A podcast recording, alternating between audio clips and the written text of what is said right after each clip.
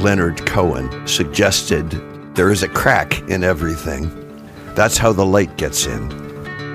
This viral crack gives us a chance to create something new and better. So let's talk about back to different and let the light in. Here we are again, Sarah. You and I have had many, many conversations. We're working on a project together. Um, this is yet another one of those um, elastic relationships of two people who who who work well together and have never met and may never never be face to face in their lives. So I hope so. We will someday. And I know that uh, you are going through a lot of changes, as we all are. and so we're going to have one of our usual ping pong matches here. Um, yes. But before we get into that, I would like you to catch up whoever's going to listen to this on your story. Um, not your CV, not your you know bio, but your story. How did you get here? Uh, so I started life as a wee tot on a organic hippie farm in northern Wisconsin. So my parents were very much stick it to the man, do your own thing. I would say almost rabid anti-conformists, which is an interesting place to grow up in the conservative farmlands of Wisconsin. And then I joined the military, which is pretty much the exact opposite of that experience. So, uh, rabid conformism, honestly, and a space where women weren't necessarily welcome yet.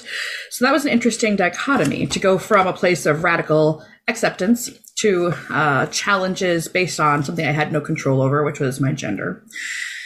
And that was that was the that was probably the first time I experienced true um, bias and discrimination in a in a way that was directly directly influencing my career choices, my opportunities, my potential. And so that was an interesting experience and one that I've carried with me ever since. Um, so I you know, joined the military, traveled around, I met a, a, nice young Marine, had a bevy of children with him, and and they are amazing humans to this day, surprisingly. But it has been a really fascinating journey because we've had so many experiences it almost feels like like a forrest gump thing right? Like if i if i listed out all the things i've done in my life people would say no one person could have that much variety of experience to that to that level. But it's true and it's my it's my lived reality which is fascinating. So where things took a really interesting turn was when i the year i turned 30 and that was the year that my life turned inside out. So uh, in that year my my then husband was uh, charged with a pretty heinous crime and ended up going to prison on that. And in the process of that we lost our house because that's what happens when you lose your breadwinner. We lost our social circles because that's what happens when you're a, a felony family in a nice upper class neighborhood. Um, we also lost a lot of family support because these things are not easy for anybody and that's just how it happens and I didn't have any skills on paper that were marketable at the time. And I had four kids who absolutely still needed to be cared for, unless I wanted to give them up to the foster care system, which I really did not want to do. And that is where I discovered the power of gratitude as a personal practice. And it wasn't any artsy fartsy fairy dust kind of a thing. It was literally a survival technique. My grandmother said, it'll get better. It always, it always changes. Just you have to hang on until tomorrow, and that, that's how you get through. And she survived the depression, so she, I figured she knew what she was talking about. And what I learned in that in that sort of crucible year was that if I could find just one little thing to be grateful for, it was enough to tide me over to the next day. So I just started doing that, and sometimes it was literally something as uh, seemingly not gratitude inducing as nobody threw up on me today yay you know and I, I, what i found was as long as i was not being sarcastic now i was one of those who said i am a fluent sarcasm speaker sarcasm is actually really detrimental and i was learning that in a really visceral way but if i was being authentic about the things i was dredging up for gratitude and sometimes they were pretty slim on the ground it was enough to carry me through. And so I just kept this practice going. And this has been 20 years ago now. So it's been a hot second. But I had no idea that people were researching this or there was a science behind it or a method to the madness until about seven or eight years ago. So fast forward, I had uh, stabilized our life. We had moved to the cornfields of Indiana. Um, and I found myself in college. I finished my undergrad with much blood, sweat, and tears. And then I was in grad school researching management and leadership, and specifically corporate ethics, not the world's happiest topic ever. But I ran across Shawn Achor's TED Talk on the happiness advantage. And that that changed my world Because in that moment, I realized that people actually do have a rigorous scientific approach to studying what really makes people happy. And it's fascinating to me that the things that we have been told our whole life make us happy don't. We think they do. We're really good at lying to ourselves about lots of things, including the things that make us happy. But if you look at it from a really good scientific lens, it doesn't work that way. And Mac, you know, I could give you my whole literature review of, of documentation. We don't need that for this conversation. But I would I would say people should really do some thinking about this and maybe do a little bit of the research. You know, there's plenty of it out there, freely accessible on the things that trigger spaces where happiness can grow in our life. I think that that was the defining moment for me was realizing that you don't actually create happiness. You don't create any emotion. The emotion is your response, our response to the environment we find ourselves in, internal and external. And when we have spaces that are supportive or nurturing or somehow good for us, we have positive emotions. And when we have experiences that are not good for us, we have not pleasant emotions and that was that was a game changer because that meant we actually have an opportunity to shape our spaces to let us have the emotions that that feel good to us. And i mean we did evolve with emotions that are meant to encourage us to do things that keep us alive which are usually really good for us. So so this sparked an entirely new a new avenue of exploration for me. So because i am a very nerdy sciency kind of person and i wanted to see some data around this. I didn't just want to be handed a, a basket of talking points. I wanted to see what is the good stuff that happens here. And so for the last seven or eight years, I've really dedicated my entire free thinking energy to how do we do this better and not just in our lives but most for me since most of us spend the bulk of our waking hours at work how do we make those spaces better We've all seen it. We, we may ourselves have experienced it. People are having heart attacks at work. We're having stress related illnesses at work, suicides, domestic violence. There's a lot of bad stuff in the world that happens because people are not happy. So, how do we course correct? We can. We can course correct. How do we do that? Is the question. And that's what I've focused on. That, that's my journey so far. I don't know that there is an endpoint. I'm not sure, but. No, no, no, no, no. There isn't any. don't even don't even try to lead me down that dead end road. Several things you said, um, and and this is what I think draws us to each other so much is that we just we just love to go ooh ooh ooh. You know what you said about spaces for happiness.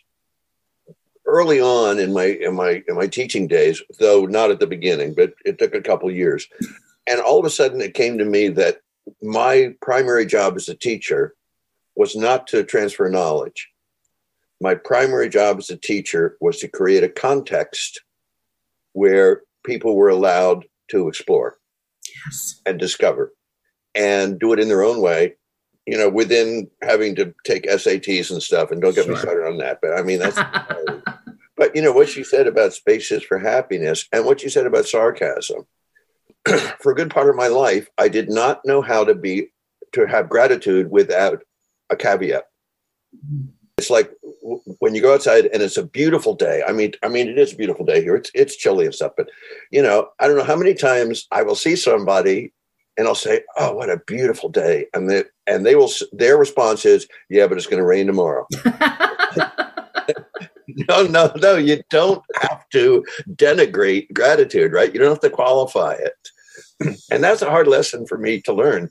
And I was very sarcastic for most of my life. I thought it made me witty and funny, but it mm-hmm. just made me darker and darker and darker. Yeah, I think, and this is not, you know, I, I, blame a lot of things on American society, but this is not a strictly American challenge. This is a human challenge, I think. But here, in the societies that I have lived in, which are predominantly North American, there is this sense that if we're not self flagellating in some way, we're not doing it right, right? We're not allowed to be happy unless we're also making ourselves miserable or somebody else miserable. And work shouldn't be happy, it should be a burden. And life is a drudge. And then you die. And then if you, after you die, maybe you get some eternal reward if you're lucky. And I know, like, I've studied the history of how that came to be, and I get the control mechanisms in place around that. And I still think it's garbage. We don't need to be threatened with punishment every minute of our life, even by ourselves, to keep ourselves on a healthy path. I would hope that, eh, what are we like, a gazillion years into human evolution, that we will have figured out that we can use the wrinkly parts of our brain to find a better path forward. We we grew the wrinkly parts. Let's use them. They're already there. Yeah, they are. They are available. There they are available. something something popped into my head. There was a movie uh, years ago. Um, it had Dick Van Dyke and Suzanne Pleshette. I, I don't know why. Mm. I, hmm. usually, I can't remember actors, but it was called "What's So Bad About Feeling Good." yes. And there was a toucan, you know, the bird, that was a carrier of this very strange virus. And if you caught the virus, all of a sudden, you were happy. Oh no! Oh no! Well, that's what happened. that all the the the the the man, right, which is right. the power structure, the et cetera, et cetera, was terrified because all of their profit comes from people being miserable. So, so they finally tracked. First of all, they they they uh, work really hard to find a vaccine. This is like the pandemic, really, really, so that people can't get this happiness virus. And then they capture the bird. Now they don't they don't kill it, but they keep it in a cage and they put it in Siberia or someplace. Oh, jeez. And then they start giving people shots, and all of a sudden, Dick Van Dyke and Suzanne Pleshette were like, "Wait, wait a minute." it was it was kind of cool being happy all the time. All right, I got to go to work, and you know, yeah. it was it was just what you're talking about. It, it was probably made in the 50s or 60s. It was, it was a long, long time ago. But why is that? And and this is completely rhetorical. Um, why is it considered suspicious that anyone actually embraces? I mean, I'm I love being content. I love being happy, and I work. You know that I work really hard. I love my work, so I don't feel like I don't feel like I have to be driven right like a like a slave on an oar in order to do my work. So mm-hmm. why why can't can't we? And this is what you do, I think. Why can't we market that connection between happiness and productivity? Yeah, because that's the thing, right? So I live in the Midwest where happiness is not seen as a bonus, I guess. Maybe because we have, we have no sun a good portion of the year here. That might be part of it. But what I see is this sense that if you are happy at work, there's something wrong with you. Like you're defective. You're not. You're not serious. I've been told you're not serious about your job. Yep. Now, I'm very good at what I do. I'm actually not to toot my own horn, but I'm usually very good at whatever I choose to do. I have a brain that I like to use and I like to learn new things and I like to learn ways of doing it better. So I'm one of those people who you give me a task, I'll figure it out and then I'll make the process 10, 10% better. And I'll have fun while I'm doing it because that, that process is fun for me. I actually enjoy it. So I may be humming or bouncing on my yoga ball or whatever in the process. And I've, I mean, I can't tell you how many performance reviews have been your work product is good, but your attitude's a little suspicious. Yep like that is so insane. And that's not just anecdotal. I mean that well that that is anecdotal. But the data that shows that the people like me who like what they're doing are consistently not just a little bit more productive radically more productive. Like 15 20 30% more productive when they are engaged in activities that fuel their soul however you translate that. So for companies who are consistently looking for ways to shave money off of their their costs right health healthcare costs go down um, error rates go down customer satisfaction goes up. Like the list of benefits of happy engaged employees is massive. And given that the american gdp is losing about a half trillion dollars a year in lost productivity just due to employee disengagement and that doesn't capture the other trillion dollars lost to voluntary turnover and all of the other healthcare costs yada yada that we know are eating eating huge holes into the bottom line of organizations. The fact that they're categorically un- disinterested in looking at this weird way of looking at business blows my mind. They'd rather fire people to cut costs than create spaces where their employees can find happiness in their work. That's that's a really weird space. I mean people need to sit with that for a second and think what the heck's going on here? Why are why why are we doing this? Because it's different. Oh no, not different. No, we can't have that. And part of it, I think, is that we are using the wrong friggin' dictionary. Mm-hmm. And and in at least the American dictionary, play and work are defined as opposites. yes, exactly. Yeah, and there are some people doing really great work in that space. I really love the people who are uh, who are actively engaged in the play at work movement. You know, the, the Lego experience is a big one of those. But there are several um, like established frameworks for that beyond just the general principle that you could, I don't know, enjoy your work enough to consider it playful. Keep your voice down. I know. I'm waiting for like the, the men in the dark suits to show up. sliding door. They're in there in their little dark helmets. Uh, yeah, yeah. And and in my in my critical thinking class that I just see from the get go, I say, here's this is our definition of critical thinking for the day. Critical thinking is playing with ideas. Nice. Now, about a third of the people go, hmm. um, about a third of the people go, "That's really cool," but about a third of the people go, mm, mm, mm, mm, mm, mm. "I mean, all we have to do is watch little kids. They are the critical thinkers. They are, and they are energized. They are, you know, they just they're like, ooh, ooh, ooh, ooh, ooh, idea to idea, possibility to possibility, and we know that uh, we learn most of what we know when we're little." Mm-hmm. And I think, and this is based on no studies at all except my own life, and I love little kids. I, I, I, can watch little kids all day long. Not like a dirty old man, by the way, but just no. Know. But they're fascinating. Their energy is exciting. Yeah, I get you. Yeah, and and and they get it, but we're supposed to grow up and stop getting it. We're just tall children, right? Right. Toe the line. Yeah. yeah, I mean, get get your bend your head over I need to see more wrinkles on your forehead. Right. Shuffling instead of skipping. Stop that. You know, stop singing and start talking. Boy. And you said something interesting, which is, and I agree with you, that the, the establishment is afraid because the current model for building profit generation is based on fundamental dissatisfaction. Yep. There's no there's no technical structural reason to buy a new car every two years, but my goodness, there are people who religiously do so, or to upgrade to a larger house after your kids have moved out, or any of these things. Retail therapy, the fact that the term retail therapy exists in our language should tell us that there's a scam. And I'm not I'm not against people making a profit for the things that they do. I mean, my parents don't like that I say that because they are still radical hippies, but but I'm not opposed to people, people being paid a fair wage for their intellectual property and their labor. That's very reasonable to me. And you could still sell stuff and make money off of stuff that that contributed to this ever growing concept of people being excited about what they're doing because that's going to generate need for building materials and support for those thinking opportunities and all of those activities that go into experimental spaces or just doing work more. I mean, if a company is performing better, that means they're selling more widgets or services, whatever it is that they do, which also comes with a cost of goods. So there's still plenty of space for you to sell your stuff as a seller of stuff to people who are enjoying what they're doing. I think there's actually room for more. It's just a different model. Henry Ford was a jerk, frankly. He had a very specific plan in place, and his management style is terrible. And I would argue that that is a piece of our American business model. Keep people crushed, pay them just enough to buy your stuff, and don't educate them beyond the level that they need to make the one part you need them to make.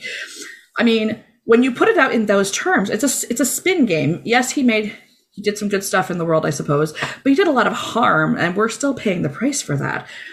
It's it's just it's fascinating to me. People would just rather they they'd rather just wait for their turn to hold the whip rather than change the system that where nobody has to deal with that. Absolutely, uh, the the and I've I've worked in four factories in my life. I'm so sorry. Two of which were assembly lines, mm-hmm. and one thing I learned from the assembly line, which which which is maybe why some people could do that, is I learned to turn my brain totally off. Mm-hmm. So I would I, I worked in a plastic doll factory, mm-hmm.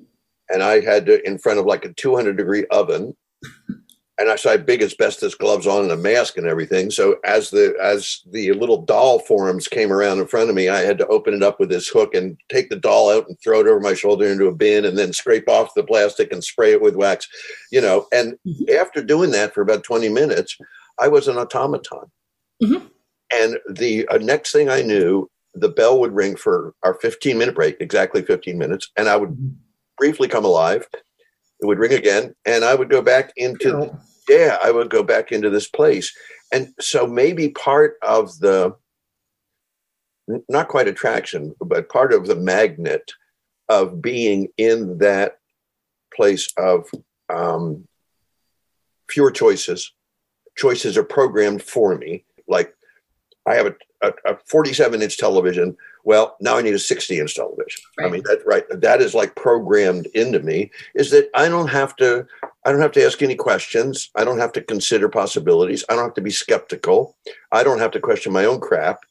All I do is, all right, we got look at that new TV before it's out of the box, honey. How can we save up for the next one? Yep. You know, it, it's like sitting down to a really nice nice breakfast, but talking about lunch. Yes. And so that's interesting you bring that up. So my dad and I have a lot of conversations about this. My dad is is a thinky think person. Uh, he's always been a thinker and he is he would actually say that contentment is the goal, not necessarily happiness. And I, I never say that happiness is the goal. I always say happiness is how you measure how well you're doing. Um, because again, it's just a response to your environment. It's not it's not a holy grail of the endpoint in and of itself. But he says contentment maybe should be because with the lens of if you create spaces where you find contentment rather than happiness.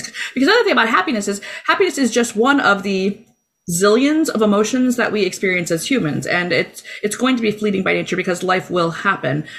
And so when something bad happens, it is normal and healthy that you have a response that matches that. If somebody passes away that you care about, you will feel sad, grief, loss, anger, all that stuff. Good, that means your human humanity is working. That's not a bad thing. but he says that the, the sense of contentment of having of enough, right? There's enough. It doesn't doesn't engender that sense of always having to scrabble for something else just for the sake of scrabbling. Now, I do believe in improvement in the sense of personal improvement and personal growth, right? That's different. That's different than needing to have a new pair of shoes because it's a new month. I think that's a different concept. And when you come to that place of satisfaction, you do, I think, and you've, we've talked about this before, Mac. That's a different experience for a lot of people because we're, we're actually taught to be actively, viscerally dissatisfied Yep. by all of these messages. I mean, that's all the media pumps at us. That's all we pump at ourselves. I mean, I think we internalize it and then we spread the gospel of dissatisfaction. And again, I don't think it has to, I, we, we know it doesn't have to be that way. And your example just then about, um, turning into that place of, of drudgery and stuff. But and we we do ascribe this weird negative space to that. But when we we don't judge children for being curious, we don't judge children for having fun. Why why is it okay for them with their relative lack of responsibility? But yet, while that is the perfect balance for adult responsibility, right, with great with great power comes great responsibility, and should come great balancing of that responsibility with these other things that create that more holistic space. So we're not just frazzled. Maybe we are engaged in hard work for a while, but then we do allow ourselves to enjoy something to balance it out. I think that's where the contentment comes into place. Is that it's like the Tai Chi, right? You found that place of balance in your life and that's when when you can see when it happens and it's it's beautiful unless you're judging it as laziness or something which we tend to do even the words we use, you and I use, and you know, I'm a recovering English teacher, so it fascinate me.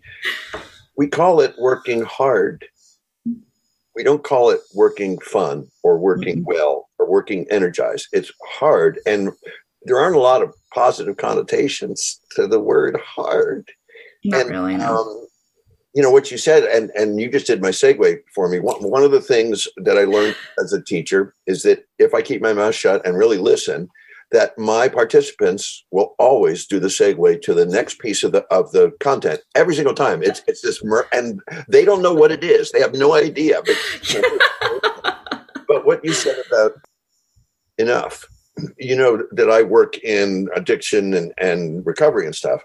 And one of the things that I think is true of addicts, whether you're whether you're addicted to gambling, sex, buying things, whatever, but with with drugs too, Mhm. is you don't understand the power of enough. Mhm. Just to understand that there is a good thing that this is enough. This is enough coffee. This is this. Yeah. Is, Now that that one's questionable. Kidding. okay. but you're right. You're right. You're right.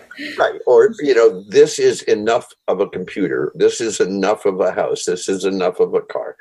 You know, um, I I know I have some friends who who um, lease cars. Now I lease my car, but it's for it has to do with dollars and cents for me. But they lease a car because every two years they have to have a new car. And and you know, somebody asked me, "How do you like your car?" And I said, I love it because you step on one pedal and you go faster. You step on the other- other pedal, you go slower. And they were like, no, but what about the features? I said, that's it. yeah. that's it. And I don't. There's a distinction there, right? There's nothing wrong with taking delight in the features. There's nothing wrong with taking delight in a comfortable pair of shoes you just bought. There's nothing wrong in enjoying the stuff around you. Unless you can't enjoy the stuff around you because you've now you have it, so now it's not good enough anymore, and you're longing for the next best thing you know, I see this, I see this with people in relationships all the time. Boy, I could not be a counselor because I would just smack people around. Like they're in a relationship, they, they, they courted this person, this person courted them, they, they love each other, they think they get in a relationship and that they haven't changed. And now it's not good enough anymore. And so that they're already looking to upgrade, right? I mean, that, that's, there are there are tropes about this in our culture about people who do this with their relationships. The fundamental connection, the connection point of our species is our, and I don't just mean intimate relationships. I'm talking about friendship relationships, professional relationships as well. There are lots of people who are constantly scanning the horizon to see for look for the next upgrade. And that's such an arbitrary thing. I mean, I suppose there's a difference between this non nutrient dense eucalyptus leaf that you could eat, maybe, and this nutrient dense barbecue steak that, you know, that will offer you more nutrition or something. That's a different kind of upgrade. That's actually more of what you actually need. Right. But I don't think we actually tend to understand the difference between needs and wants. And what I really don't think we understand well at all, and this is based on my exposure with my clients that I work with, both coaching and corporate clients. When I ask somebody, what are your values? They have no idea. One of two things, it's consistently one of two things happens. Either they say, uh, and they don't even know, or they rattle off a laundry list of words that they were told they're supposed to say. And in classic Enron fashion, none of those words actually match anything that they hold sacred to themselves. They just were handed this bucket and that's what they run with. And they've never really peeled back the lid and looked at those things and see if they make sense to you. And it's okay to pass on your values, right? Like I, I worked very hard to exhibit my values in action to my children because they matter to me. I hope that they will find some value in those things too. But if they don't, I also hope that they find something for themselves because that's really like our, our anchor point, right? Is to understand what are the things that, are, that matter to me. And you have to kind of re-examine that periodically because we do change over time. Yeah. You know, so what mattered to me when I was 16 may or may not still matter to me now. And I can't tell you for any given person what that thing is. You have to do that work yourself. Oh no. You know, but once you do that, once you know where your anchor points are, now you can safely explore because you've got something to, to base it against. Do I want to take this job? Well, how does it fit with my values? Will I hate it because it's constant conflict or will it support my personal growth? Do I want to make this friend? I don't know. Do they support, do they n- not have the same values? That's a different conversation. Are we compatible? Are our, can we hold our values and walk together down this path? Or will we constantly be in friction with each other? Well, and and and then I'm going to ask you a, a, a closing question, and uh, you've already done the segue for me again. That's what I do. you know, finding what you just said about about about friendships and you, you know how we connect. For me, it's finding that sweet spot between congruence and difference, yes. and because without the difference, you don't have enough creative tension. So if you have too much difference, all you do is create heat without Yeah. light. But if you have not enough difference, all you do is create groupthink, which is which is a dangerous place for for uh, all of us. Yes. I am excited about the changes in your life, about you all moving, and how it came about, which is the universe doing what it does best, which is like I'll throw this in Sarah's pond and let's see what happens next. And your new job and your dissertation and the project we're working on, which we're not, I'm not going to get a chance to talk to you about that today because I'm my I'm I'm at about four volts on a 12 volt system. so, uh, but we will talk soon because things have lightened. So, um, you have four kids, right? I do, yeah. Okay.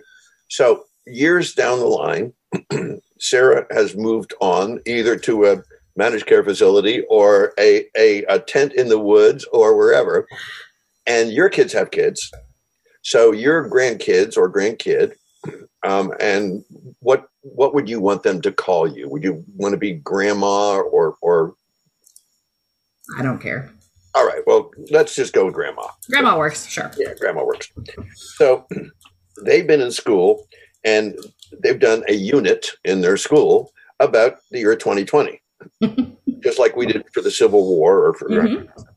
And these these little wonderful bundles of energy and discovery and curiosity come up, and they say, "Mom or Dad, our teacher said that 2020 was really hard. Can you tell us how did Grandma deal with it?" So, what would you like Oh, I love this question. Tell them about how Sarah dealt with 2020. What would you like your legacy to be for this year? I hope, I hope that my legacy for 2020 is that we had lots of conversations about, yes, there are a lot of challenges going on. There will always be a lot of challenges. Maybe not quite this uh, crucible like, right? But there will always be this stuff. And the, the real question is not, is there challenge, but how do you hold each other close and support each other through these things? You know we we learned so much last year. We will continue to learn from the experiences of last year. A lot of necessary conversations happened that people were just not ready to have until they didn't have the choice to do so. And so i hope that my kids carry with them that willingness to step into those messy spaces and embrace those opportunities for conversation rather than turning into armadillos and rolling up in little balls. Wow. I'm just taking a note because in our conversation is when the, the um, title of the podcast shows up. So I've got like five possible titles, which I'm not going to figure out now. So I'm doing, I just want to make sure I get it word for word. So I'm being, just don't call it armadillo balls that could be misleading I won't. I won't. Thank you, my friend. Um, I will. I will be in touch with you next week because I am excited about the project we were working on. So I, I want to talk about our next steps. awesome Yes, yes, yes, yes, yes. Um, Heck, it's always a pleasure to have a conversation with you. We have so much fun together. Thank you We- for being in my life. if, you know, if the if if the man is, in, which of course the I'm sure they are, yeah. they're like, uh oh, this could be another revolution. We Yes. gotta isolate these two. right. All right. Um, good luck with all, with the whole thing. Love to your family. Uh, hi to Chris. I've seen him in the background in your kitchen like four times. So, He's real. He exists. Yeah. I'm pretty sure Chris exists. I'm pretty sure Chris exists. All right, Sarah. Thanks, Mac. Yeah. Later. Bye.